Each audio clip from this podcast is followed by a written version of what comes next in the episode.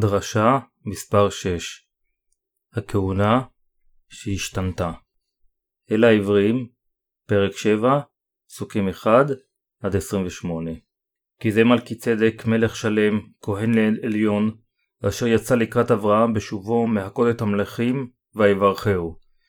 ואשר חלק לו אברהם מעשר מכל שמו, הוא מלך הצדקה, ועוד מלך שלם, הוא מלך השלום. באין אב באין אם, באין יחש, ולימיו אין תחילה, ולחייו אין סוף, ובזאת נדמה לבין האלוהים, הוא עומד בכהונתו לנצח. וראו מה גדול הוא, אשר גם אברהם אבינו נתן לו מעשר מראשית הכל. את בני לוי, נוחלי הכהונה, יש חוק להם על פי התורה, לקחת את המעשרות מן העם מן אחיהם, אשר אף הם יוצאי ירך אברהם. ואשר איננו מתייחס למשפחתם, הוא לקח את המעשר מן אברהם, ויברך את אשר הייתה לו ההבטחה. והנה נכון הדבר, שהקטון יבורך על ידי הגדול ממנו. ופה, בני אדם שימותו, לוקחים את המעשר, אבל שם לוקחו מי שיועד עליו כי הוא חי. וייתכן לומר כי גם לוי, הלוקח את המעשרות, היה מעשר בעשור אברהם. כי עוד בירך האב היה בצאת מלכי צדק לקראתו. על כן, אילו לא הייתה שלמות על ידי כהונת בני לוי, אשר בה ניתנה התורה לעם, למה זה צריך לקום עוד כהן אחר, על דברתי מלכי צדק, ולא יאמר על דברתי אהרון? כי בהשתנות הכהונה, צריך שתשתנה גם התורה, כי אשר מדובר בו כזאת, הוא משבט אחר, אשר מעולם לא שירת איש ממנו במזבח. כי גלוי לכל, אשר אדוננו צמח מיהודה, מן השבט אשר משה לא דיבר אליו דבר על הכהונה. ועוד יותר ברור הוא, אם יוקם בדמיון מלכי צדק כהן אחר, אשר איננו על פי חוקת בשר ודם, אלא על פי כוח חיים שאין להם הפסק. כי העיד עליו, אתה כהן לעולם, על דברתי, מלכי צדק. בעבור אשר המצווה הקודמת הוסרה, בהיותה חלושה וקצרת יד מהועיל. כי התורה, היא לא השלימה דבר, והנה נכנסה תחתיה תקווה טובה ממנה, אשר נקרב על ידה לאלוהים. וכפי אשר לא בלא שבועה הייתה זו. כי המה נתכהנו בלי שבועה, וזה בשבועה על ידי האומר לו נשבע אדוני, ולא ינחם, אתה כהן לעולם, על דברתי מלכי צדק. הנה בזאת, מעולה היא הברית, אשר יהושע ערב אותה. ושם נתכהנו רבים, מפני אשר המוות לא ינחם להיוותר בארץ. אבל זה יעמוד לעולם, והיא לו כהונה, אשר לא תעבור ממנו. אשר על כן יוכל להושיע בכל וכל את הניגשים על ידו לאלוהים, כי חי הוא תמיד להפגיע באדם. כי נבע לנו כהן כזה, שהוא חסיד ותמים וטהור, ונבדל מן החטאים, ונישא מהשמיים. אשר אין עליו ככהנים הגדולים ההם, להקריב יום יום בראשונה על חטאותיו, ואחרי כן על חטאת העם, כי זו עשה בפעם אחת, בהקריבו את נפשו. כי התורה העמידה לכהנים גדולים, בני אדם חלשים, אבל דבר השבועה הבא אחרי התורה העמיד את הבן המושלם לעולם. ישוע משרת בכהונה השמימית. בברית הישנה היה כהן גדול בשם מלכי צדק. בזמנו של אברהם, גדלה עומר והמלכים אשר כרתו איתו ברית, לקחו את כל הסחורה ואת מצרכי המזון של סדום ועמורה, והלכו לדרכם. אברהם חימש את משרתיו אשר נולדו בביתו, והוביל אותם למלחמה. שם הוא הביס את עומר מלך אלם ואת המלכים אשר כרתו עמו ברית והחזיר את אחיינו לוט ואת רכושו.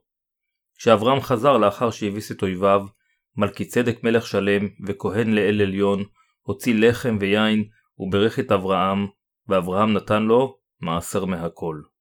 בראשית, פרק 14 בתנ"ך, גדולתו של מלכי צדק ושושלתם של הכהנים הגדולים מתוארים בפרוטרוט. מלכי צדק הכהן הגדול היה מלך שלום, מלך צדק, ללא אב, ללא אם וללא אילן יוחסין. לימיו אין תחילה ולחייו אין סוף, אך הוא נברא כבן האל, הוא נשאר כהן לנצח. התנ"ך אומר לנו להתייחס בקפידה לגדולתו של יהושע, אשר היה הכהן הגדול ממסדרו של מלכי צדק, על ידי השוואתה של כהונת יהושע בברית החדשה לזו של אהרון הכהן הגדול בברית הישנה. צאצאי לוי נהיו כהנים ואספו מעשר מהאנשים, כלומר, אחיהם, אף על פי שהם היו גם מצאצאי אברהם. אך כאשר אברהם נתן מעשר למלכי צדק, לוי היה עדיין בחלצי אביו. האם הכהנים של הברית הישנה היו גדולים יותר מיהושע? זה מוסבר בתנ"ך. האם יהושע גדול יותר מהכהנים הארציים? מי צריך להתברך על ידי מי? המחבר של אל העברים מדבר על כך מההתחלה. והנה נכון הדבר, כי הקטן יבורך על ידי הגדול ממנו. אברהם התברך על ידי מלכי צדק הכהן הגדול. כיצד עלינו לחיות את חיי אמונתנו? האם עלינו להסתמך על מצוותיו של אלוהים באמצעות שיטת ההקרבה של המשכן הקדוש אשר בברית הישנה, או שמא עלינו להסתמך על יהושע המשיח אשר בא אלינו ככהן הגדול השמימי באמצעות קורבנו של המים והרוח. אם אנו נבורך ואו נקולל, זה תלוי בבחירתנו. האם אנו חיים על פי דבר האלוהים ומעלים קורבנות כל יום, או שמא אנו בוחרים להאמין בגאולה אשר יהושע נתן לנו על ידי שהקריב את עצמו אחת ולתמיד עם המים והדם? עלינו לבחור אחד מהשניים. בימי הברית הישנה, בני ישראל נשאו את מבטם לצאצאי אהרון ולוי. בימי הברית החדשה, אם נשאל מי גדול יותר, יהושע או הכהנים משושלתו של אהרון, נוכל לענות שיהושע הוא הגדול יותר. אך בעוד האנשים יודעים עובדה זו בבירור, רק אחדים נוהגים על פי זה באמונתם. התנ"ך נותן לנו תשובה ברורה לזה.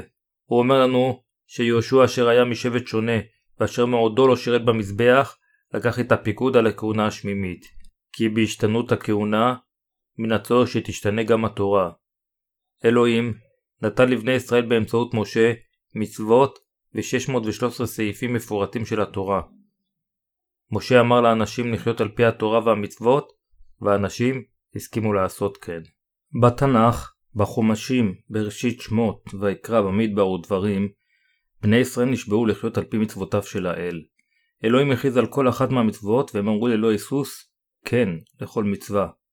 אך אנו יכולים לראות שלאחר ספר דברים, מיהושע ואילך, הם מעולם לא חיו על פי מצוות האל.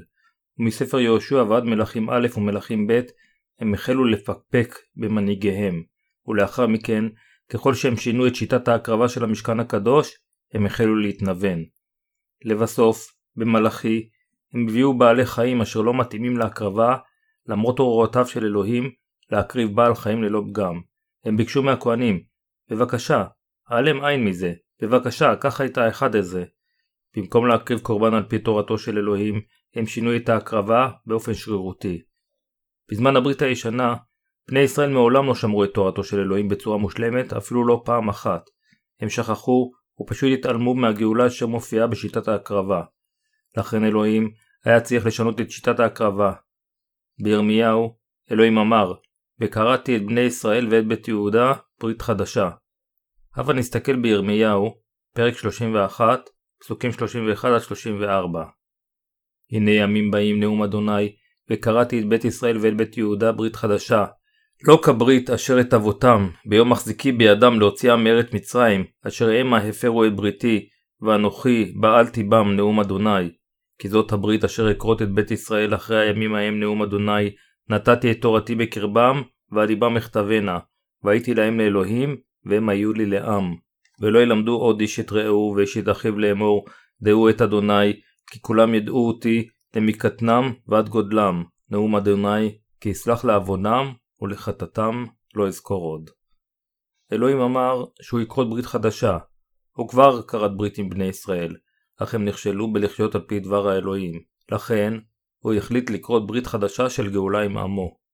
הם נשבעו לפני אלוהים, אנו נעבוד רק אותך, ונחיה על פי דבריך ומצוותיך. אלוהים אמר להם, לא יהיה לכם אלוהים אחרים על פניי. ובני ישראל ענו, כמובן, אנו לעולם לא נעבוד אלוהים אחרים.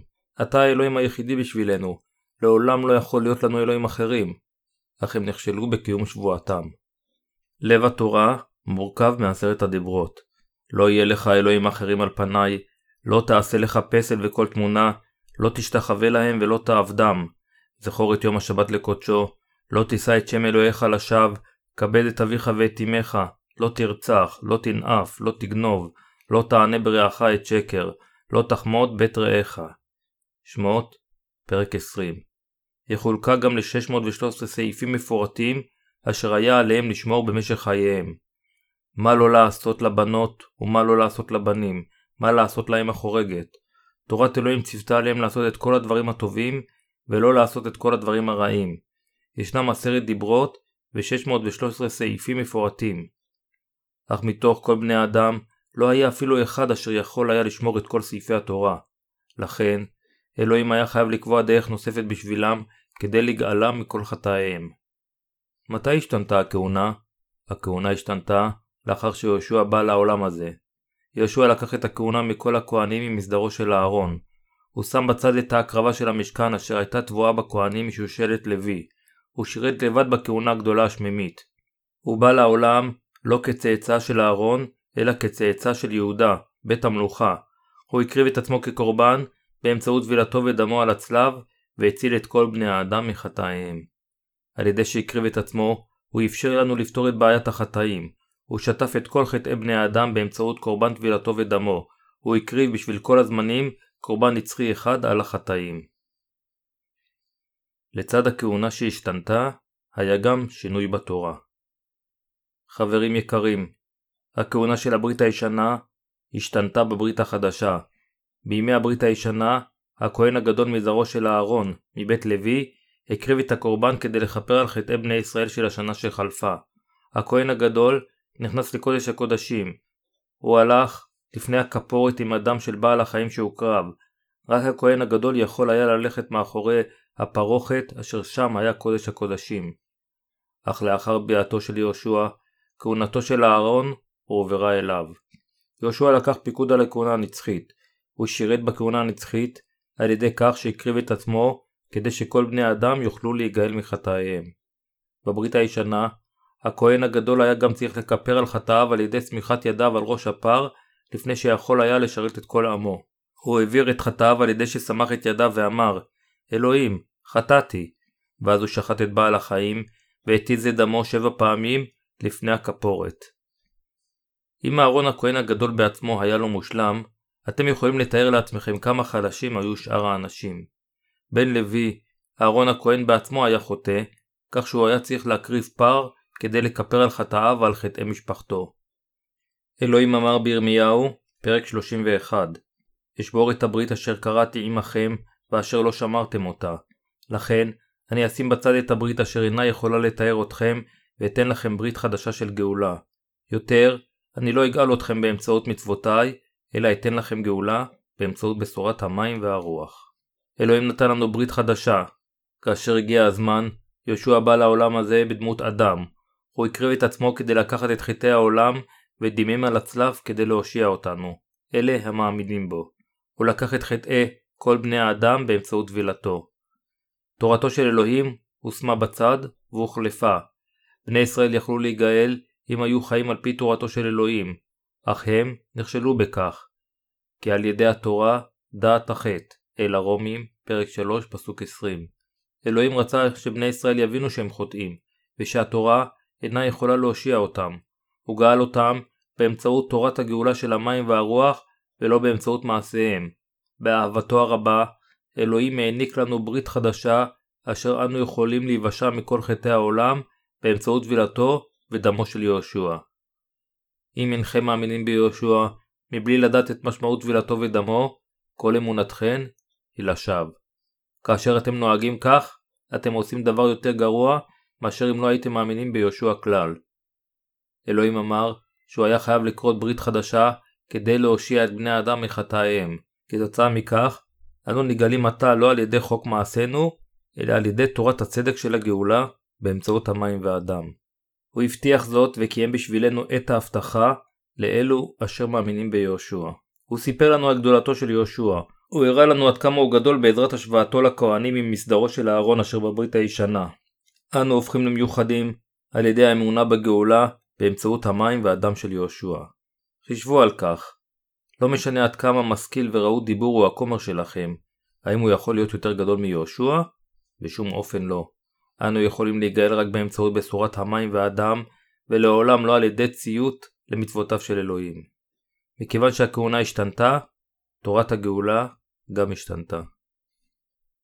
עליונות אהבתו של אלוהים אנו יכולים להיוושע רק כאשר אנו מאמינים ביהושע ויודעים כיצד יהושע הציל אותנו ועד כמה גדולה אהבתו של אלוהים אלינו. אם כן, מה ההבדל בין האמונה במצוות לבין האמונה באהבתו הגדולה של אלוהים.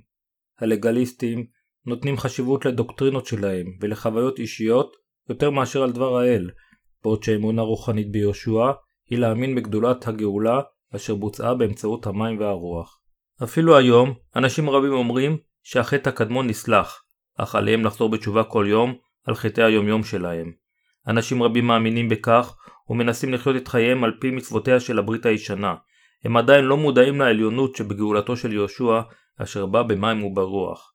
בברית הישנה היה על בני ישראל לחיות על פי תורתו של אלוהים כדי להיגאל מחטאיהם, אך הם לא יכלו להיגאל. מכיוון שאלוהים מכיר את קלושתנו ואת פגמנו, הוא שם בצד את מצוותיו. אנו לעולם לא נוכל להיגאל באמצעות מעשינו. יהושע אמר שהוא יגאל אותנו באמצעות בשורתו של המים והרוח. הוא אמר, אני בעצמי אגאל את כולכם מחטאיכם. אלוהים ניבא על זה בספר בראשית. ואיבה אשית בינך ובין האישה, ובין זרעך ובין זרעה, הוא ישופך ראש, ואתה תשופונו עקב. בראשית, פרק 3, פסוק 15. לאחר שאדם וחווה נכשלו וחטאו, הם עשו בגדים מעלי תאנה כדי להסתיר את חטאם מלפני האלוהים. אך אלוהים קרא להם ועשה בגד מאור כסימן לגאולה. אחד היה עשוי מעלי תאנה והאחר מאור. איזה מהם אתם חושבים הוא יותר טוב? כמובן בגדי אור הם טובים יותר, כיוון שחיי חיה הוקרבו כדי להגן על האדם. עלי תאנה בתוך זמן קצר ינבלו. כפי שאתם יודעים, עלי תאנה נראים כמו כף יד עם חמש אצבעות. לכן, ללבוש עלי תאנה משמעותו להסתיר את חטאו של האדם מתחת למעשים הטובים. אם תלבשו עלי תאנה ותתיישבו, תוך זמן קצר העלים ייקרעו לחתיכות. כאשר הייתי ילד ושיחקתי בחיילים, נהגתי לבנות שריון מעשבים. לא היה משנה עד כמה בזהירות לבשתי אותם בסופו של היום, הם היו נקרעים לחתיכות. באותו אופן, בלתי אפשרי לקדש את גופו של בן האדם. אך גאולת המים והאדם, טבילתו של יהושע ומותו על הצלב, הצילו די ויותר חוטאים, אשר מעידים על גדולת אהבתו של אלוהים. כך, בצורה זו, אהבתו של אלוהים היא נעלה מתורתו של אלוהים. אלו אשר יש להם עדיין אמונה בתורתו של אלוהים. אלו אשר תופרים את מלבושם בעזרת עלי תאנה, הם אלו אשר מנהלים את חייהם בצורה לגליסטית. המאמינים הטועים הללו חייבים לשנות את מלבושם על בסיס קבוע. הם חייבים לתפור מלבושים חדשים כל יום ראשון שהם הולכים לכנסייה. אלוהים היקר, חטאתי כל כך הרבה שבוע שעבר, אך יהושע, אני מאמין שהושעת אותי על הצלב. בבקשה שטוף את חטאי עם הדם שעל הצלב. הם תופרים עוד סט של מלבושים בו במקום. הו, הללו את יהושע, הללויה. אך בקרוב הם יצטרכו לתפור בבית עוד סט של מלבושים. מדוע? מכיוון שהמלבושים הישנים התבלו. יהושע היקר, חטאתי שוב במשך שלושת הימים האחרונים. סלח לי בבקשה. הם עושים ולובשים בגדים חדשים של חזרה בתשובה שוב ושוב. בהתחלה, ייתכן שהמלבושים יחזיקו מעמד מספר ימים, אך לאחר זמן מה, הם יצטרכו סט חדש כל יום. מכיוון שהם לעולם לא יצליחו לחיות על פי תורתו של אלוהים, הם מתביישים בעצמם. הו, זה כל כך מביך. יהושע, הו, יהושע, חטאתי. ואז הם חייבים לתפור בגדים חדשים של חזרה בתשובה. הו יהושע, זה כל כך קשה לתפור מלבושים מעלי תאנה היום. הם עובדים כל כך קשה כדי לתפור סט חדש. כל פעם שאנשים כאלו קוראים ליהושע, זה בשביל לכפר על חטאיהם. הם נושכים את שפתותיהם וקוראים לאלוהים, אלוהים, וממשיכים לתפור מלבושים חדשים כל יום.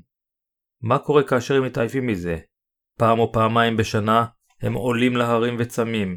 הם מנסים ותופרים בגד חזק מאוד. יהושע, בבקשה שטוף את חטאי. בבקשה, תחדש אותי. אני מאמין בך, יהושע. הם חושבים שיותר טוב להתפלל בלילה, ולכן הם נחים במשך היום, ומיד כשיורדת החשיכה, הם נאחזים בעצים בכל כוחם, או הולכים למערות חשוכות וצועקים לאלוהים. יהושע, אני מאמין. אני חוזר בתשובה וממלא את ליבי בחרטה. הם מתפללים בקול גדול וצועקים, אני מאמין. בדרך זו, הם תופרים בגד מיוחד, אשר, כך הם מקווים, יחזיק מעמד זמן רב. אך זה אף פעם לא קורה. הו, כמה מרענן זה לרדת בתפילות בערים, כמו רוח מרעננת, או כמו גשם של אביב המטפטף על העצים והפרחים, נשמתם מלאה בשלווה ובחסד של הכל היכול. כשהם מרגישים טהורים יותר מאשר רוח בהרים, הם עומדים לפני העולם כשהם לובשים את בגדיהם המיוחדים. אך ברגע שהם חוזרים לביתם ולכנסייתם ומתחילים לחיות שוב, מלבושיהם מתחילים להתלכלך ולהתרפט. חבריהם שואלים, היכן היית? ובכן, הלכתי רחוק לתקופה מסוימת. נראה שהורדת במשקל. ובכן כן, אבל זה סיפור אחר. הם מעולם לא מגלים שהם צמו, הם רק הולכים לכנסייה ומתפללים. לעולם לא אתאבל לאישה, לעולם לא אשקר, לעולם לא אחמוד את הבית של שכני, עליי לאהוב את כל האנשים. אך ברגע שהם רואים אישה בעלת חזה שופע ועם רגליים רזות, הקדושה שבליבה משתנה כערב עין לתאווה מוחלטת. תראה כמה קצרה החצאית הזו, החצאיות הולכות ונהיות יותר ויותר קצרות. אני חייב לראות את הרגליים האלו שוב. הו לא, הו יהושע, חטאתי שוב. הלגליסטים נראים אדוקים, אך עליכם לדעת שהם חייבים לתפור מלבושים חדשים כל יום. הלגליסטיות היא האמונה בעלי התאנה, האמונה הלא נכונה. כל כך הרבה אנשים מתאמצים לחיות באדיקות על פי תורתה של אלוהים. הם צורכים במלוא ריאותיהם על פסגות ההרים, כך שקולם נשמע אדוק למדי. הלגליסטים מרשימים מאוד כאשר הם מנהלים תפילות בכנסייה. אב הקדוש בשמיים, חטאנו במשך השבוע שחלף, סלח לנו בבקשה. הם פורצים בבכי, ושאר הקהל מחרה אחריהם. הם חושבים לעצמם, בטוח שהוא בילה הרבה זמן בערים כשהוא מתפלל וצם. הוא נשמע כל כך אדוק ומאמין. אך מכיוון שאמונתו היא לגליסטית, עוד לפני שהתפילה מסתיימת, ליבו של הלגליסט מתחיל להתמלא ביהירות ובחטא. כאשר האנשים תופרים מלבושים חדשים ומיוחדים מעלי תאנה, הם יחזיקו מעמד במשך חודשיים או שלושה. אך במוקדם או במאוחר, המלבושים יתבלו, ועליהם יהיה להכין סט חדש, ולהמשיך בחייהם הצבועים. אלו חייהם של הלגליסטים אשר מנסים לחיות על פי התורה כדי להיגאל. הם חייבים להכין ללא הרף מלבושים חדשים של עלי תאנה. לגליזם היא אמונה של עלי תאנה. הלגליסטים אומרים לכם, חטאתם לאורך כל השבוע שעבר, נכון? אם כך, חזרו בתשובה. הם צועקים עליכם בקול גדול, חזרו בתשובה, התפללו. לגליסט יודע כיצד להפוך את קולו כך שישמע קדוש. יהושע, אני מצטער, חייתי שלא על פי התורה, לא שמרתי את מצוותיך.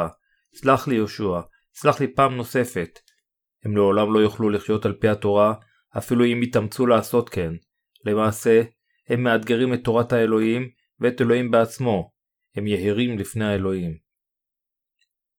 האנשים הדומים לצ'ודלבה פעם היה בחור צעיר בשם צ'ודלבה. ב-1950, בזמן מלחמת קוריאה, החיילים הקומוניסטים באו וציוו עליו לטאטא את המגרש ביום ראשון במטרה לגרום לו לזנוח את אמונתו הדתית האיתנה ולעשות אותו קומוניסט. אך הבחור הצעיר הזה סירב לפקודותיהם. הם התעקשו, אך הבחור הצעיר סירב שוב. לבסוף, החיילים קשרו אותו לעץ וכיוונו עליו רובים. מה אתה מעדיף, לטאטא את המגרש או להיהרג? כשהוא נאלץ להחליט הוא אמר, אני מעדיף למות מאשר לטאטא את המגרש ביום ראשון הקדוש. עשית את בחירתך ואנו נשמח לעשות לך את הטובה הזאת. ואז הם ירו בו. לאחר מכן, מנהיגי הכנסייה הסמיכו אותו לכומר לאחר מותו, כדי להנציח את אמונתו הדתית האיתנה. אך אמונתו הדתית הייתה מוטעית. מדוע הוא לא יכל לטאטא את המגרש ולדרוש את הבשורה לאותם חיילים? מדוע היה עליו להיות כל כך עקשן ולמות בגלל זה? האם אלוהים שיבח אותו על זה שהוא לא עבד ביום ראשון? לא. עלינו לנהל חיים רוחניים, לא מעשינו, אלא אמונתנו היא החשובה בנוכחותו של אלוהים. מנהיגי הכנסייה רצו להלל אחד כמו צ'ודל בה, כיוון שהם רצו להתרברב בעליונות ובאורתודוקסיות של הזרם שלהם. זה בדיוק כמו הפרושים הצבועים אשר אתגרו את יהושע. אין לנו שום דבר ללמוד מהלגליסטים. עלינו ללמוד על אמונה רוחנית. עלינו לחשוב מדוע היה על יהושע להתאבל ולדמם על הצלב, ולחקור את טיבה של בשורת המים והרוח. עלינו קודם למצוא תשובות לשאלות אלו, ואז לנסות להפיץ את הבשורה לכל האנשים בעולם, כך שהם יוכלו להיוולד מחדש. עלינו להקדיש את חיינו למעשים רוחניים. אם מטיף אומר לכם, היו כמו הבחור הצעיר הזה, צ'ודלבה, שמרו את יום ראשון קדוש, הוא רק מנסה להביאכם לכנסייה ביום ראשון. הנה עוד סיפור. הייתה פעם אישה שהיה עליה לעמוד בהרבה ניסיונות כדי ללכת לכנסייה ביום ראשון. מחותניה לא היו נוצרים, והם התאמצו למנוע ממנה ללכת לכנסייה. הם הורו לה לעבוד ביום ראשון, אך יצאה בשבת בלילה לשדה, ועבדה תחת אור הירח, כך שלמשפחתה לא יהיה שום תירוץ למנוע ממנה ללכת לכנסייה ביום ראשון. כמובן שזה חשוב ללכת לכנסייה, אך האם זה מספיק לבוא ולהתפלל כל יום ראשון רק כדי להראות עד כמה אנו מאמינים? המאמינים האמיתיים נולדים מחדש מהמים והרוח. אמונה אמיתית מתחילה כאשר מישהו נולד מחדש. האם אתם יכולים להיגאל מחטאיכם על ידי כך שתחיו על פי תורתו של אלוהים? לא. אינני אומר לכם להתעלם מהתורה, אך אנו יודעים שזה בלתי אפשרי מבחינה אנושית לקיים את כל הסעיפים של התורה. איגרת יעקב, פרק 2, פסוק 10, אומרת כי איש אשר יקיים את כל התורה ונכשל בדבר אחד, הוא השם, השם בכולם. לכן, חשוב קודם כיצד תוכלו להיוולד מחדש מבשורת המים והרוח, ולאחר מכן, לכו לכנסייה היכן שתוכלו לשמוע את הבשורה. תוכלו לנהל חיי אמונה לאחר שתיוולדו מחדש. לאחר מכן, כאשר יהושע יקרא, תוכלו ללכת לפניו בשמחה. אל תבזבזו את זמנכם בהליכה לכנסייה לא נאמנה. אל תבזבזו את כספיכם במנחה שקרית. כמרים שקרנים אינם יכולים להגן עליכם מהליכה לגיהנום. קודם, האזינו לבשורת המים והרוח, ויוולדו מחדש. חישבו על הסיבה לכך שאלוהים בא לעולם הזה. אם היינו יכולים להיכנס למלכות השמיים על ידי שמירת התורה, הוא לא היה צריך לבוא לעולם הזה. לאחר שהוא בא, הכהונה השתנתה. לגליסטיות הפכה לדבר מן העבר. לפני שנגאלנו, חשבנו שנוכל להינצל על ידי כך שנחיה על פי התורה. אך זה כבר לא סימן לאמונה אמיתית. יהושע הושיע אותנו מכל חטאי העולם עם אהבתו, עם מי טבילתו, עם דמו ועם הרוח. הוא הוציא לפועל את גאולתנו באמצעות טבילתו בירדן, דמו על הצלב ותחייתו. אלוהים שם בצד את החוקים הקודמים כיוון שהם היו חלשים וחסרי תועלת. כי התורה לא השלימה דבר, והנה נכנסה במקומה תקווה טובה ממנה, אשר נקרב על ידה לאלוהים, וכפי אשר לא הייתה זאת בלי שבועה. אל העברים, פרק 7, פסוקים 19-20. יהושע נשבע שבועה, והושע אותנו מכל חטאינו עם טבילתו ודמו. מות קדושים, הנובע מלגליזם, הוא מוות עקר. האמונה האמיתית היחידה היא להאמין בבשורת המים והרוח. עלינו להיות בעלי אמונה פורה. מה אתם חושבים יותר טוב לנשמתכם? האם זה יהיה יותר טוב לבקר בכנסייה על בסיס קבוע ולחיות על פי התורה? או שמא יותר טוב לבקר בכנסיית אלוהים היכן שנלמדת בשורת הלידה מחדש מהמים והרוח, כך שתוכלו להיוולד מחדש.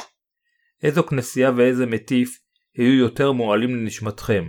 חישבו על כך, ותבחרו בזה אשר יהיה טוב לנשמתכם.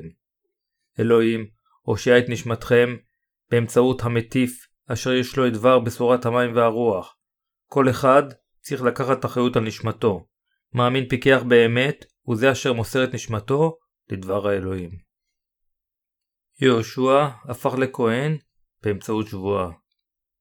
אל העברי, פרק 7, פסוקים 20-21, אומר וכפי אשר לא הייתה זאת בלי שבועה, כי המה נכהנו בלי שבועה, וזה בשבועה, על ידי האומר לו נשבע אדוני, ולא ינחם אותה, כהן לעולם, על דברתי, מלכי צדק. ותהילים, פרק 110, פסוק 4 אומר, נשבע אדוני ולא ינחם, אתה כהן לעולם, על דברתי מלכי צדק. יהושע נשבע, הוא כרת איתנו ברית והראה לנו אותה באמצעות המילים הכתובות. אני אהפוך לכהן הגדול הנצחי מהמזרח של מלכי צדק. מלכי צדק הוא מלך הצדק, מלך השלום והכהן הגדול לתמיד. אני אהפוך לכהן הגדול הנצחי ממסדרו של מלכי צדק למען גאולתכם. יהושע בא לעולם הזה ונהיה הערב של הברית הטובה יותר. אל העברים, פרק 7 פסוק 22. במקום הדם של הפרים והשעירים, הוא הקריב את עצמו כקורבן, ועל ידי שהוטבל ודימם על הצלב, שטף את כל חטאינו. בזמן הברית הישנה, כאשר הכהן הגדול מת, בנו, כאשר הגיע לגיל 30, המשיך את הכהונה. כאשר הוא הזדקן ובנו הגיע לגיל 30, הוא העביר את הכהונה לבנו. היו כל כך הרבה צאצאים לכהן הגדול, לכן דוד קבע שיטה שלפיה כל הכהנים ימלאו את התפקיד בתורם. מכיוון שכל צאצאיו של אהרון הוסמכו לכהונה, היה להם את הזכות והחובה לשרת בכהונה. לוקאס אומר זכריה שמו ממשמרת אביה, ויהי היום ויקהן לפני אלוהים בסדר משמרתו. יהושע בא לעולם הזה ומשרת בכהונה לנצח. הוא בא ככהן של הדברים הטובים העתידים לבוא. הוא הוציא לפועל את הגאולה של הלידה מחדש מהמים והרוח. צאצאיו של אהרון היו לא מושלמים וחלשים. מה קרה כאשר הכהן הגדול מת?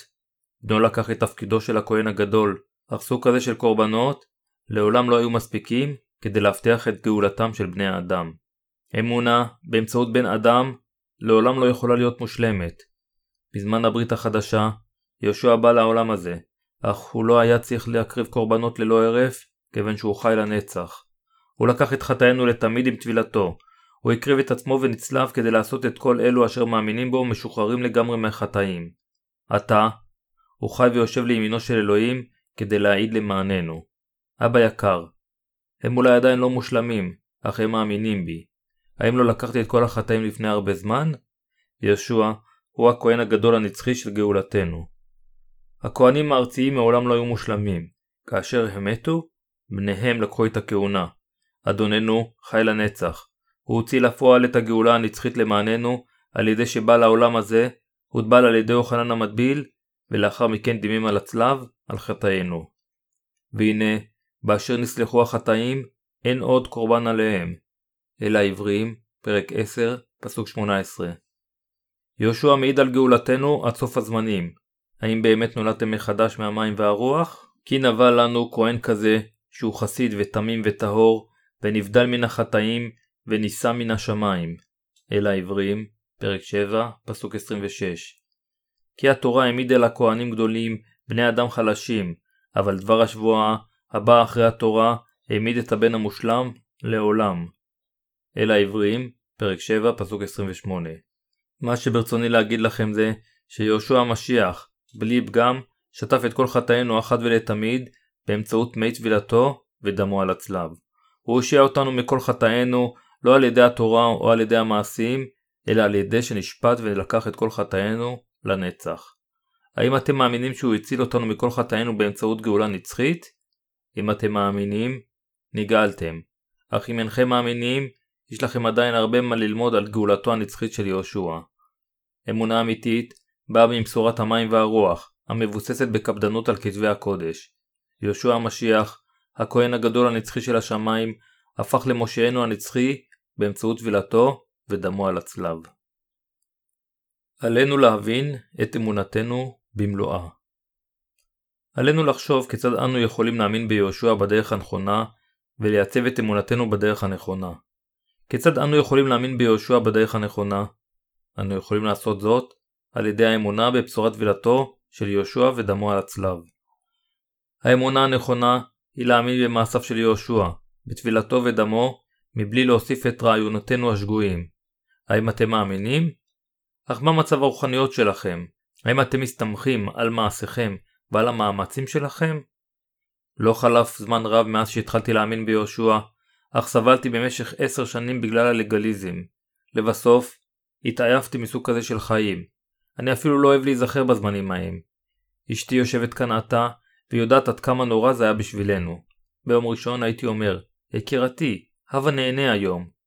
אך היום יום ראשון. היא אפילו לא כבשה בגדים ביום ראשון. יום ראשון אחד, מכנסיי נקרעו, אך היא אמרה לי לחכות עד יום שני. למעשה, אני התעקשתי יותר על כך שנשמור את השבת בצורה הנכונה. אך זה היה כל כך קשה. מעולם לא נחנו ביום ראשון מכיוון שהיה כל כך קשה לשמור את השבת בצורה נכונה. אני עדיין זוכר את הימים ההם. חברים יקרים, כדי להאמין באמת ביהושע, עלינו להאמין בכיפור חטאינו באמצעות טבילתו ודמו על הצלב. אמונה אמיתית זה להאמין באלוהיות ובאנושיות של יהושע, ובכל הדברים אשר הוא עשה למעננו. המאמינים האמיתיים מאמינים בכל דבריו. מה הפירוש של להאמין ביהושע? זה להאמין בטבילתו של יהושע ודמו. כמה פשוט זה. כל מה שעלינו לעשות זה להסתכל בתנ"ך ולהאמין בבשורה. על כולנו להאמין בדרך הנכונה. תודה לך יהושע. אני מבין עכשיו שזה לא נעשה באמצעות מאמציי, כי על ידי התורה דעת החטא. אל הרומים פרק 3 פסוק 20. אני מבין הכל עכשיו.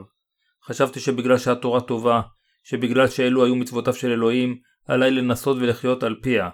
התאמצתי כל כך עד עכשיו, אך עתה אני מבין שטעיתי כשחשבתי שאוכל לחיות על פי התורה.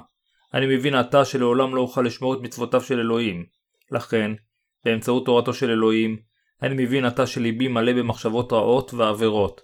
אני מבין עתה שהתורה ניתנה לנו כדי לטעת בנו את הידע על החטא. הו, תודה לך יהושע. לא הבנתי את רצונך והתאמצתי כל כך לחיות על פי התורה. זה היה מאוד יהיר מבחינתי אפילו לנסות זאת. אני מתחרט. אני יודע עתה שיהושע עוד בעל ודימם למען גאולתי. אני מאמין. עליכם להאמין בגילוי לב ובאופן טהור. עליכם להאמין רק במילים הכתובות בתנ"ך. זוהי הדרך היחידה שבה תוכלו לגמרי להיוולד מחדש. מה זה להאמין ביהושע? האם זה משהו שעלינו לסיים בתוך זמן מסוים? האם אמונתנו היא דת אשר עלינו לעבוד למענה? אנשים יצרו אלוהים, ויצרו גם דת כדי להתאים אותה לאלוהים שלהם. דת היא תהליך אשר האדם עובר דרכה כדי להגיע למטרה, טוב לב של האדם. אם כן, מהי אמונה? זה להאמין באלוהים ולשאת את המבט אליו. זוהי אמונה אמיתית. זה ההבדל בין אמונה לדת. ברגע שתוכלו להבחין בין שני אלו, תקבלו ציון 100 על הבנת האמונה. תיאולוגים, אשר לא נולדו מחדש, אומרים לנו שעלינו להאמין ביהושע ולחיות באדיקות. האם מישהו יכול להפוך למאמין על ידי אדיקות? כמובן שעלינו להיות טובים. מי חי חיים יותר אדוקים מאשר אלו אשר נולדים מחדש? אך הנקודה היא שהם אומרים את זה לחוטאים. ישנם תריסר סוגי חטאים בתוך החוטא הממוצע. כיצד הוא יוכל לחיות באדיקות? כמובן, יכול להיות שראשו מבין מה עליו לעשות, אך ליבו אינו יכול לבצע זאת. כאשר חוטא פוסע מחוץ לכנסייה, חיי האדיקות הופכים לתיאוריה ותו לא, והאינסטינקט שלו מוביל אותו לחטוא. לכן, עלינו להחליט בליבנו האם אנו הולכים לחיות על פי התורה, או שניגאל על ידי האמונה בטבילתו של יהושע ודמו על הצלב, על ידי האמונה בכהן הגדול הנצחי של מלכות השמיים. זכרו שיהושע הוא הכהן הגדול האמיתי של אלה המאמינים. הבה ניגאל כולנו על ידי הידיעה והאמונה בגאולה האמיתית באמצעות טבילת יהושע ודמו על הצלב. הנולדים מחדש אינם חוששים מסוף העולם. כאשר אתם באמת נולדים מחדש מהמים והרוח, אינכם צריכים לחשוש מכך שהעולם מתקרב לסופו. הרבה נוצרים בקוריאה טענו שהעולם יגיע לקיצו ב-28 לאוקטובר 1992. איזה יום איום ונורא זה יהיה, הם אמרו, אך כל טענותיהם התגלו כשקרים. הנולדים מחדש האמיתיים חיים באדיקות ומפיצים את הבשורה עד הרגע האחרון. לא חשוב מתי עולם זה יגיע לקיצו, כל מה שעלינו לעשות זה רק ללמד את בשורת המים והרוח. כאשר החתן מגיע, הכלה, אשר נולדת באמת מחדש, יכולה לפגוש אותו בשמחה רבה ולהגיד, הו, oh, באת לבסוף. גופי עדיין כל כך לא מושלם, אך אתה אהבת אותי, והושעת אותי מכל חטאיי. לכן אין לי חטאים בליבי. תודה לך יהושע, אתה מושיעי. יהושע הוא החתן של כל הצדיקים. הנישואים מתרחשים כיוון שהחתן אוהב את הכלה ולא בדרך אחרת. אני יודע שלפעמים זה קורה בעולם הזה, אך בגן עדן, החתן הוא הקובע האם החתונה תתקיים. זהו החתן אשר בוחר להתחתן על סמך אהבתו והצעתו לגאולה, מבלי להתחשב בקלות. כך הם הנישואים אשר נעשים בגן עדן. החתן יודע הכל על הקלות, כיוון שקלותיו האהובות היו כל כך חוטאות, הוא ריחם עליהם והציל אותם מכל החטאים על ידי שהוטבל ודימם על הצלב. אדוננו יהושע לא בא לעולם הזה כצאצאו של אהרון, הוא לא בא לעולם הזה כדי להקריב קורבן ארצי. היו רבים מבני לוי צאצאיו של אהרון כדי שיעשו את העבודה. למעשה, הדמות העיקרית של הקורבנות בברית הישנה הייתה לא אחר מיהושע המשיח בעצמו. לכן, כאשר הדבר האמיתי בא לעולם הזה, מה קרה לצילו? הצל שלו הושם בצד. כאשר יהושע בא לעולם הזה, הוא מעולם לא העלה קורבן כמו שאהרון הקריב. הוא הקריב את עצמו לבני האדם על ידי שהוטבל ודימם למען גאולת החוטאים. הוא קיים את הגאולה על הצלב. לאלו אשר מאמינים בתפילתו של יהושע ודמו על הצלב, גאולה היא לא מושג מפוקפק. יהושע לא כיפר על חטאינו בדרך לא ברורה, הוא עשה זאת באופן ברור. הנני הדרך והאמת והחיים. יוחנן פרק 14 פסוק 6 יהושע בא לעולם הזה והושע אותנו מטבילתו, מותו ותחייתו. הברית הישנה היא הדגם של יהושע.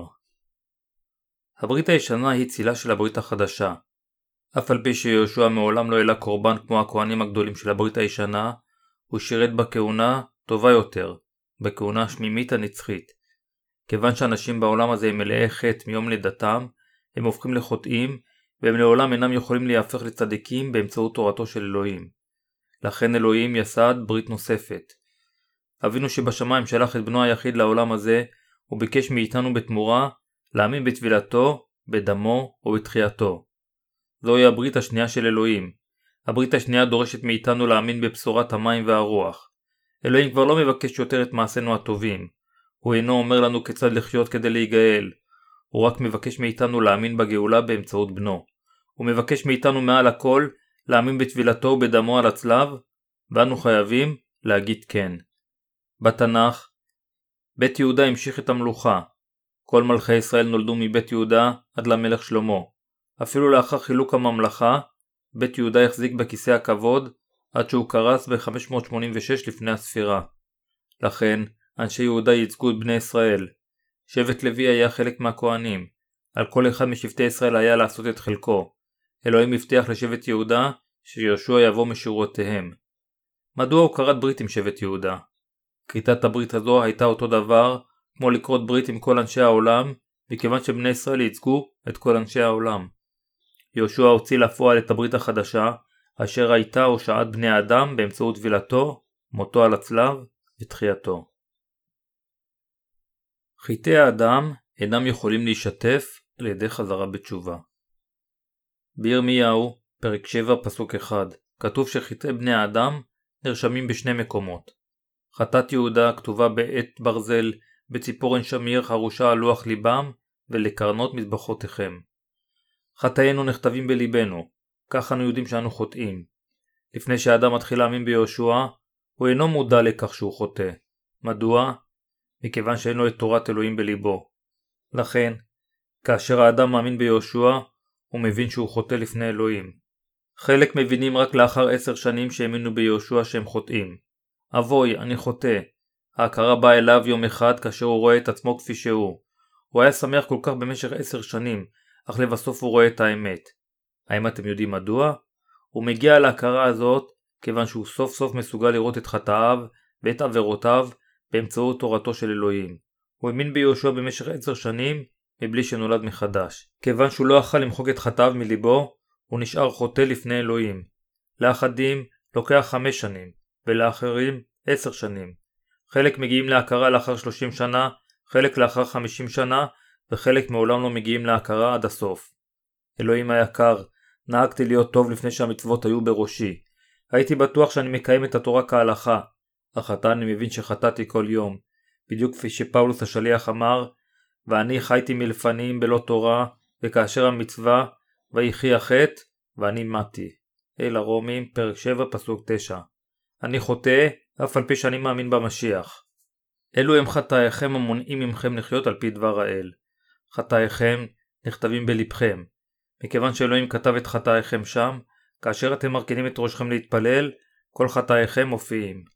הפתעה, אני החטא אשר חטאת. אך אני כיפרתי עליך לפני שנתיים. מדוע אתה מראה את עצמך לפתע? מדוע לא הסתלקת? או, אל תהיה כזה מגעיל, אני כתוב בלבך, לא משנה מה אתה חושב, אתה עדיין חוטא. לא, לא. וכך הוא חוזר בתשובה שוב על החטא אשר הוא עשה לפני שנתיים. סלח לי בבקשה יהושע, אני עדיין מתייסר על החטאים אשר חטאתי לפני כן. חזרתי בתשובה מחטאיי, אך הם עדיין עימי. סלח לי בבקשה על שחטאתי. אך האם חטאים אלו מסתלקים על ידי חזרה בתשובה? כיוון שחטאים של האנשים נכתבים בליבם, הם לעולם לא יכולים להימחק ללא בשורת המים והרוח. רק על ידי בשורת המים והרוח, כפרה אמיתית יכולה להתבצע. אנו יכולים להיוושע רק באמצעות אמונתנו בבשורה האמיתית של יהושע. אני אהיה מושיעכם. אדוננו בגן עדן קראתי עמנו ברית. אני אהיה מושיעכם. אני אשחרר אתכם לחלוטין מכל חטאי העולם באמצעות המים והדם. אני אברך בוודאי את כל אלה המאמינים בי. האם אתם מאמינים בברית החדשה של אלוהים? אנו נוכל להיגאל מכל חטאינו ולהיוולד מחדש כאשר נאמין באמת של בריתו או בגאולתו באמצעות המים והדם. אנו איננו בוטחים ברופא אשר לא מאבחן את המחלה בצורה נכונה. רופא חייב קודם לאבחן נכונה ואז לתת מרשם לתרופה מתאימה. יש הרבה סוגי תרופות, אך עליו לדעת בדיוק באיזו מהן להשתמש. ברגע שהדוקטור עושה דיאגנוזה נכונה לחוליו, יש הרבה סוגי תרופות אשר יכולות לרפא אותם. אך על ידי דיאגנוזה לא נכונה, כל התרופות הללו יכולות להחמיר את מצבם של החולים. באופן דומה, כאשר אתם מאמינים ביהושע, עליכם לאבחן את מצב הרוחניות שלכם בהתבססות על דבר האל. כאשר אתם בודקים את נשמתכם בעזרת דבר האל, אתם יכולים לראות בדיוק מה מצב נשמתכם. רופא הנשמות יכול לרפא את כל חוליו בלי יוצא מהכלל. הם כולם יכולים להיוולד מחדש. אם אינכם אומרים, אינני יודע אם נגאלתי, המשמעות של זה היא שלא נגאלתם. אם כומר הוא באמת תלמיד של יהושע, הוא צריך להיות מסוגל לפתור את בעיית החטאים של חסידיו. לאחר מכן, הוא יוכל להמשיך לפתור את הבעיה של אמונתם ולהוביל אותם בצורה רוחנית. הוא צריך להיות מסוגל לראות בדיוק את המצב הרוחני של חסידיו. יהושע בא לעולם הזה כדי לקחת את כל חטאי העולם. הוא בא והוטבל ומת על הצלב. כאשר הוא כיפר על כל החטאים, האם הוא דילג על חטאיכם? דברי המים והרוח מחקו את כל החטאים של כל המאמינים. הבשורה היא כמו דינמיט, היא מפוצצת הכל, מבניינים גבוהים ועד הרים. עבודתו של יהושע היא מדויקת, הוא השמיד את החטאים של אלו אשר מאמינים בו עם בשורתו של המים והרוח. הבה נסתכל על בשורת המים והרוח כפי שהיא מתוארת בתנ"ך. בשורת צמיחת הידיים של הברית הישנה הבה נראה את האמת של בשורת הגאולה בספר ויקרא פרק 1 פסוקים 3-4 אם עולה קורבנו מן הבקר זכר תמים יקריבנו אל פתח אוהל מועד יקריב אותו לרצונו לפני אדוני ושמח ידו על ראש העולה ונרצה לו לכפר עליו. קטע זה אומר לנו שקורבן העולה צריך להיות מוקרב בפתח אוהל מועד לפני אלוהים על ידי הנחת הידיים על ראש הקורבן, ושהקורבן חייב להיות בעל חיים ללא פגם. בתקופת הברית הישנה, החוטא הניח את ידיו על הקורבן כדי לכפר על חטאי היומיום. הוא שחט את קורבן החטא לפני אלוהים, והכהן לקח קצת מהדם ושם אותו על קרנות המזבח של קורבן העולה. לאחר מכן הוא שפך את שאר הדם על בסיס המזבח, ולחוטא היה נסלח על חטאי היומיום שלו. על חטאי השנה כתוב בויקרא פרק 16 פסוקים 6-10 והקריב אהרון את פר החטאת אשר לו וכיפר בעדו ובעד ביתו ולקח את שני השעירים והעמיד אותם לפני אדוני פתח אוהל מועד ונתן אהרון על שני השעירים גורלות גורל אחד לאדוני וגורל אחד לעזאזל והקריב אהרון את השעיר אשר עלה עליו הגורל לאדוני ועשהו חטאת והשעיר אשר עלה עליו הגורל לעזאזל יעמוד חי לפני אדוני לכפר עליו, לשלח אותו לעזאזל המדבר. כפי שמוסבר בתנ"ך, משמעות לעזאזל זה לשים בחוץ. כך חטאי השנה התכפרו ביום העשירי של החודש השביעי. בספר ויקרא, פרק 16, פסוקים 29-30 כתוב והייתה לכם לחוקת עולם, בחודש השביעי בעשור לחודש, תענו את נפשותיכם, וכל מלאכה לא תעשו, האזרח והגר הגר בתוככם. כי ביום הזה יכפר עליכם לתאר אתכם מכל חטאתכם, לפני אדוני תטהרו. זה היה היום אשר בו בני ישראל כיפרו על חטאי השנה. כיצד זה נעשה? ראשית, אהרון הכהן הגדול היה חייב להיות נוכח בהקרבה. מי ייצג את בני ישראל? אהרון. אלוהים הסמיך את אהרון וצאצאיו ככהנים גדולים. אהרון הקריב את הפר כדי לכפר בעדו ובעד בני ביתו. הוא שחט את הפר והזליף חלק מדמו על ולפני הכפורת שבע פעמים. ראשית כל, היה עליו לכפר קודם בעד עצמו ובעד בני משפחתו. כפרה משמעותה להעביר את חטאי האדם לקורבן החטא ולתת לקורבן למות במקומו. החוטא עצמו צריך למות, אך הוא יכול לכפר על חטאיו על ידי העברתם לקורבן ולגרום לו למות במקומו. לאחר שהחטאים שלו ושל בני ביתו התכפרו, הוא הקריב שעיר אחד לפני אלוהים, בעוד שאת השעיר האחר הוא שלח למדבר כשעיר לעזאזל, בנוכחות של בני ישראל. שעיר אחד הוקרב כקורבן חטא. אהרון הניח את ידיו על ראש קורבן החטא והתוודה. או אלוהים, עמך ישראל הפרו את כל עשרת הדיברות ואת 613 הסעיפים של תורתך. בני ישראל הפכו לחוטאים, אך עתה אני סומך את ידי על השעיר כדי להעביר את כל חטאי השנה שלנו. הוא שחט את גרונו של השעיר ונכנס עם דמו לקודש הקודשים אשר במשכן. לאחר מכן הוא הזליף חלק מדמו על ולפני הכפורת שבע פעמים. בתוך קודש הקודשים נמצא ארון הברית. המכסה שלו נקרא הכפורת, ובתוכו יש את שני לוחות הברית מאבן, סיר הזהב של המן או מטהו של אהרון אשר הוציא ניצנים. מטהו של אהרון מסמל את התחייה, וסיר הזהב של המן את דברי החיים שלו. יש מכסה על ארון הברית. אדם מותז לפני הכפורת שבע פעמים. מכיוון שהיו פעמוני זהב על שולי גלימתו של הכהן הגדול, הם צלצלו כאשר הוא התיז את הדם. בספר ויקרא, פרק 16, פסוקים 14-15 כתוב ולקח מדם הפר, והיזה באצבעו על פני הכפורת קדמה, ולפני הכפורת יזה שבע פעמים מן הדם באצבעו. ושחט את שעיר החטאת אשר לעם, והביא את דמו אל מבית לפרוכת, ועשה את דמו כאשר עשה לדם הפר, והיזה אותו על כפורת, ולפני הכפורת. הפעמונים צלצלו כל פעם שהוא הזליף חלק מהדם של השעיר, וכל בני ישראל אשר התאספו בחוץ שמעו את הצלילים.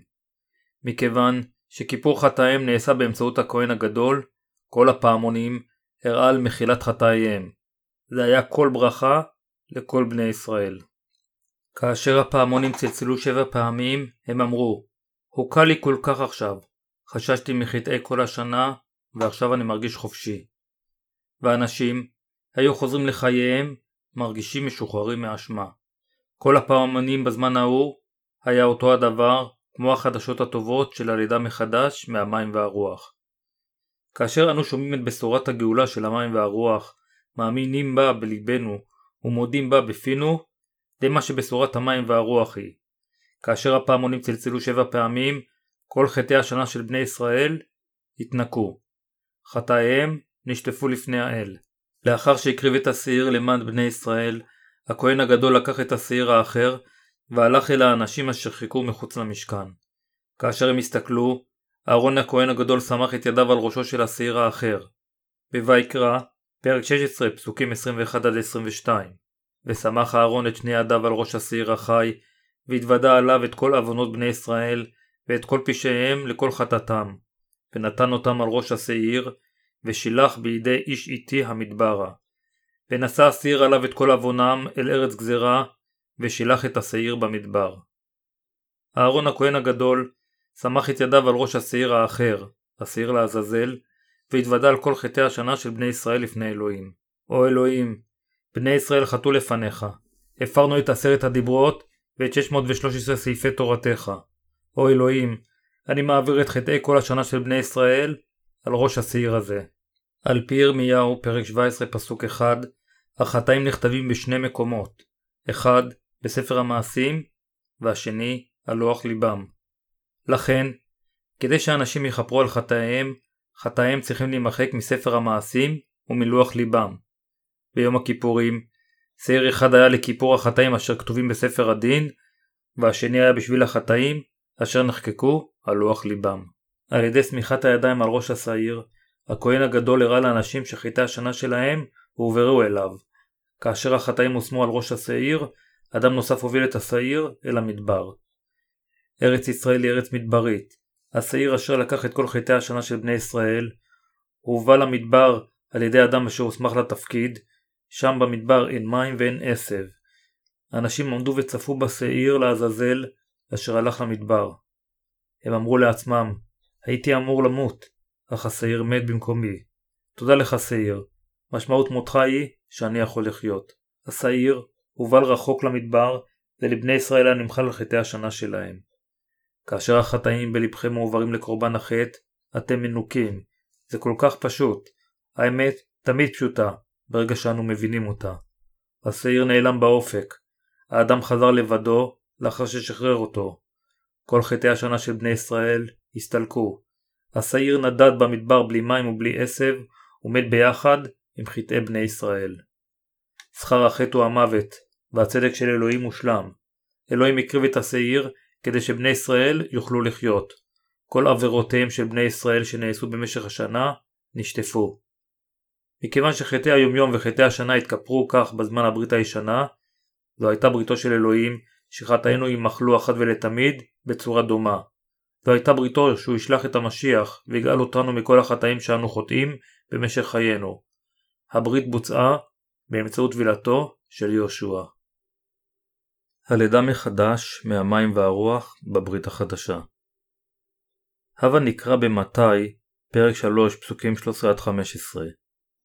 ויבוא יהושע מן הגליל הירדנה אל יוחנן להתאבל על ידו. ויוחנן חסך אותו לאמור, אנוכי צריך להתאבל על ידך, ואתה בא אליי? ויען יהושע ויאמר אליו, הניחה לי, כי כן אבל לשנינו למלא כל הצדקה. וינח לו. יהושע הלך לירדן והוטבל על ידי יוחנן המטביל. בעשותו כך, הוא הוציא לפועל את כל הצדק. הוא הוטבל על ידי יוחנן. יוחנן היה הגדול מילודי אישה. מתי, פרק 11, פסוקים 11-12 אומר לא קם בילודי אישה איש גדול מיוחנן המטביל, ומימי יוחנן המטביל עד הנה, מלכות השמיים נתפסה בחוזקה. יוחנן המטביל נבחר על ידי אלוהים כדי להיות הנציג של בני האדם, ונשלח שישה חודשים לפני המשיח. הוא היה מצאצאיו של אהרון והכהן הגדול האחרון. כאשר יהושע בא אליו, יוחנן אמר, אנוכי צריך להתאבל על ידך, ואתה בא אליי? הניחה לי, כי כן אבל לשנינו למלא כל הצדקה. מטרתו הייתה לשחרר את כל בני האדם מהחטאים, כך שהם יוכלו להפוך לילדיו של אלוהים. יהושע אמר ליוחנן, עלינו להשלים את בשורת הלידה מחדש מהמים והרוח, לכן, הטבל אותי עכשיו. יוחנן הטביל את יהושע. זה הלם את יהושע להתאבל ולקחת את כל חטאי העולם. מכיוון שהוא הוטבל בצורה ההולמת ביותר, אנו נגאלנו כיאות מכל חטאינו. יהושע הוטבל כדי שכל חטאינו יועברו עליו. יהושע בא לעולם הזה והוטבל כאשר הוא היה בגיל 30. זה היה תפקידו הראשון. יהושע מילא את כל הצדקה על ידי שמחק את כל חטאי העולם וכך קידש את האנשים. יהושע בא לעולם הזה והוטבל בצורה ההולמת ביותר כדי לגאול אותנו מכל חטאינו. כי כן, כל הצדק בוצע. אלוהים אמר, זה בני ידידי אשר רציתי בו. מתי, פרק 3, פסוק 17. יהושע המשיח ידע שהוא ייקח את כל חטאי בני האדם וידמם למוות על הצלב, אך הוא ציית לאביו ואמר, לא כרצוני, כי אם כרצונך. מתי, פרק 26, פסוק 39. רצון האב היה לשטוף את כל חטאי בני האדם, וכך לתת גאולה לאנשי העולם. לכן יהושע, הבן הצייתן, ציית לרצון אביו, והוטבל על ידי יוחנן המטביל. ביוחנן, פרק 1 פסוק 29 ויהי ממחרת, וירא יוחנן את יהושע בא אליו, ויאמר, הנה שא האלוהים הנושא חטאת העולם. ישוע לקח את כל החטאים ודימם על הצלב בגולגולתה. הנה שא האלוהים הנושא חטאת העולם, העיד יוחנן המטביל. האם יש לכם חטאים או לא? האם אתם אנשים צדיקים או חוטאים? האמת היא שיהושע לקח את כל חטאי העולם ונצלב על הצלב למעננו. לאחר שאנו נולדים בעולם הזה, אנו חוטאים אפילו בין גיל שנה לעשר. יהושע לקח את החטאים האלו. אנו גם חוטאים בין הגילאים 11 ל-20. החטאים אשר אנו חוטאים עם ליבנו ומעשינו, הוא לקח את כולם. אנו גם חוטאים בין הגילאים 21 ל-45. גם אותם הוא לקח. הוא לקח את כל חטאי העולם ונצלב על הצלב.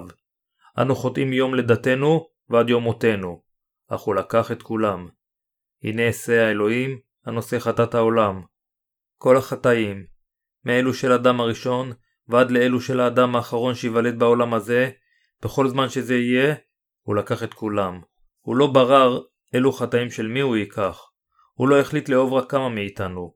הוא בא בגוף אדם, ולקח את כל חטאי העולם, ונצלב על הצלב. הוא קיבל את הדין למען כולנו, ומחק את חטאי העולם הזה לנצח. הוא לא פסח על אף אחד בגאולתו. חטאת העולם כוללת את כל החטאים. יהושע לקח את כולם. עם טבילתו ודמו, הוא ניקה את כל חטאי העולם. הוא לקח את כולם באמצעות טבילתו, ונשפט על חטאינו על הצלב. לפני שיהושע מת על הצלב, הוא אמר, כולה. יוחנן, פרק 19, פסוק 30, שמשמעותה גאולת בני האדם הושלמה. מדוע נצלב יהושע על הצלב? כיוון שחיי הגוף הם בדם, והאדם מכפר על חיי האדם. ויקרא, פרק 17, פסוק 11. מדוע היה על ישוע להתאבל? כיוון שהוא רצה לקחת את כל חטאי העולם. ויהי מאחר כן, כאשר ידע ישוע כי עתה זה כלה הכל, למען ימלא הכתוב כולו, אמר צמאתי. יוחנן, פרק 19, פסוק 28 יהושע מת כשהוא יודע שכל הברית של אלוהים אשר בברית הישנה הושלמה עם טבילתו בירדן ומותו על הצלב. יהושע ידע שהגאולה תתבצע באמצעותו ואמר כולה הוא קידש אותנו. הוא קם לתחייה מן המתים לאחר שלושה ימים והתרומם לגן עדן שם הוא נמצא עתה ישוב לימינו של אלוהים. שטיפת כל החטאים באמצעות טבילתו של יהושע ומותו על הצלב היא הבשורה המבורכת של הלידה מחדש מהמים והרוח. האמינו בכך וכל חטאיכם ימחלו. איננו יכולים לכפר על חטאינו על ידי תפילות חזרה בתשובה כל יום. הגאולה הונקה אחת ולתמיד רק באמצעות טבילתו של יהושע ודמו על הצלב. והנה, באשר נסלחו החטאים, אין עוד קורבן עליהם. אל העברים, פרק 10, פסוק 18. עתה, כל מה שעלינו לעשות, זה להאמין דרך טבילתו של יהושע וצליבתו. האמינו ותיוושעו. אל הרומים, פרק 5, פסוקים 1-2 אומר לכן, אחרי נצדקנו באמונה, שלום לנו עם האלוהים באדוננו ישוע המשיח, אשר בידו מצאנו באמונה מבוא אל החסד הזה, אשר אנחנו עומדים בו, ונתהלל בתקוות כל האלוהים. אין שום דרך אחרת להצטדק, אלא להאמין בבשורה המבורכת של הלידה מחדש מהמים והרוח. תכליתה של תורת האלוהים באל העברים, פרק 10, פסוק 9 נאמר אז אמר, הנה באתי לעשות רצונך אלוהי, מעביר בזה את הראשונה, למען נקים את השנייה. אנו איננו יכולים להתקדש באמצעות התורה, זה רק יגרום לנו להיות חוטאים. אלוהים אינו התכוון שאנו נציית לתורה. אל הרומים, פרק 3 פסוק 20 אומר, כי על ידי התורה דעת החטא. אלוהים נתן לבני ישראל את התורה דרך משה לאחר ש-430 שנה חלפו מאז שאברהם קיבל את הברית. הוא נתן להם את התורה כדי שהם יוכלו לדעת מה המשמעות של לחטוא לפני אלוהים. ללא תורתו של אלוהים לא היה לבני האדם את הידע על החטא. אלוהים נתן לנו את תורתו כדי שאנו נוכל להבין את החטאים. לכן, התכלית היחידה של התורה היא לאפשר לנו לדעת שאנו חוטאים לפני אלוהים. באמצעות ידע זה, אנו אמורים לבוא בחזרה ליהושע על ידי האמונה בבשורה המבורכת של הלידה מחדש מהמים והרוח. זוהי תכליתה של התורה אשר אלוהים נתן לנו. יהושע בא כדי לעשות את רצונו של אלוהים. אז אמר, הנה באתי לעשות רצונך אלוהי, מעביר בזה את הראשונה, למען נקים את השנייה. אל העברים, פרק 10, פסוק 9. מכיוון שאנו איננו יכולים להתקדש על ידי התורה, אלוהים לא גאל אותנו עם תורתו, אלא עם גאולתו המושלמת. אלוהים הושיע אותנו עם אהבתו וצדקתו. אז הנה באתי לעשות רצונך אלוהי, מעביר בזה את הראשונה, למען נקים את השנייה, וברצון הזה מקודשים אנחנו על ידי הקרבת קורבן גוף יהושע המשיח בפעם אחת.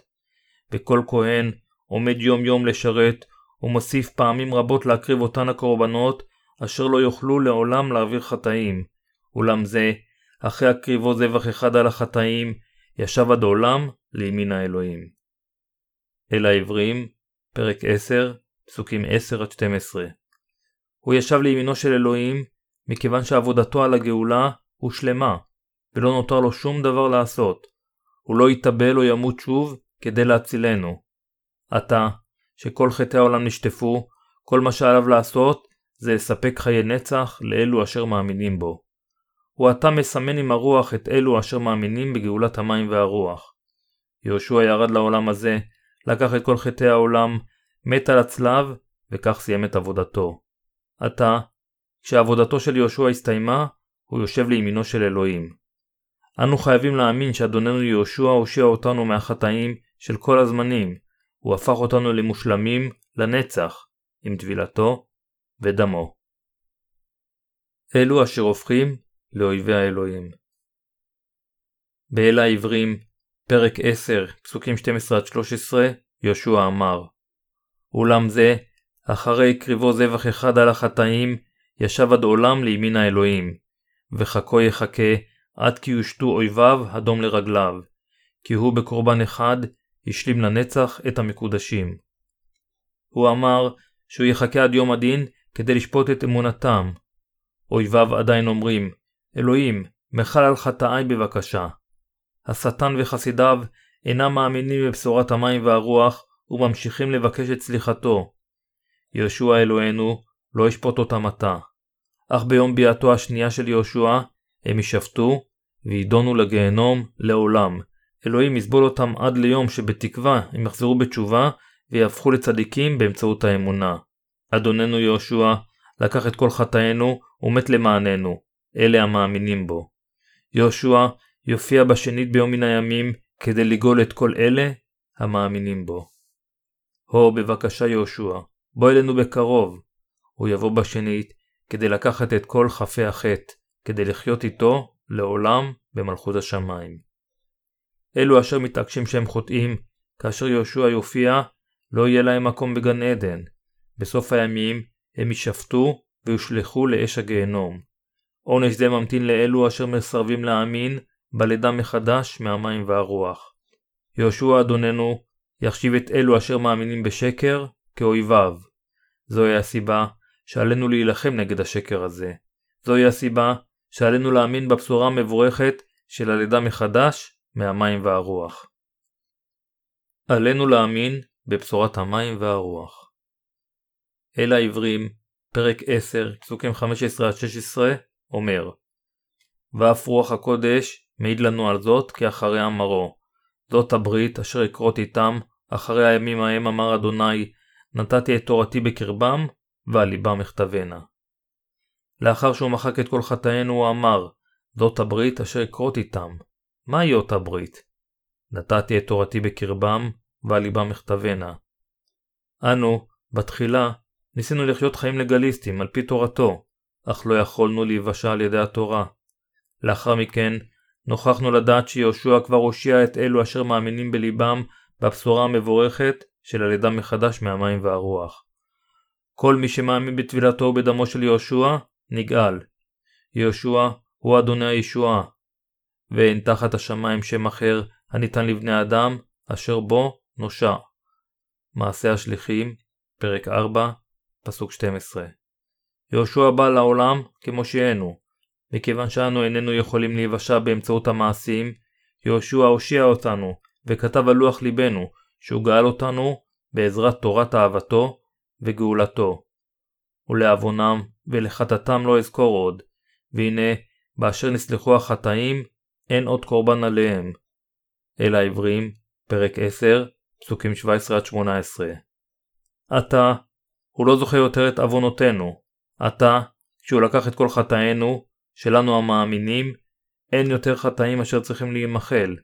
חובתנו שולמו במלואם, ולא נשאר לנו שום חוב שיש לפרוע. האנשים נושעים על ידי האמונה במעשיו של יהושע, אשר הושיע אותנו באמצעות טבילתו ודמו על הצלב. עתה, כל מה שעלינו לעשות, זה להאמין במים ובדם של יהושע. וידעתם את האמת, והאמת תשימכם לבני חורין. יוחנן, פרק 8, פסוק 32 האמינו בישועת יהושע. להשיג את הגאולה זה יותר קל מלנשום. כל מה שעליכם לעשות זה להאמין בדברים כמו שהם. גאולה היא רק האמונה בדבר האלוהים. האמינו שיהושע הוא מושיענו, בטבילת יהושע ובמותו על הצלב, ורק האמינו שהגאולה היא שלכם. התנערו ממחשבותיכם העצמיות, ורק האמינו בישועת יהושע. אני מתפלל שבאמת תאמינו ביהושע, ושתהיו מוכנים להיות מובלים אל חיי הנצח עמו.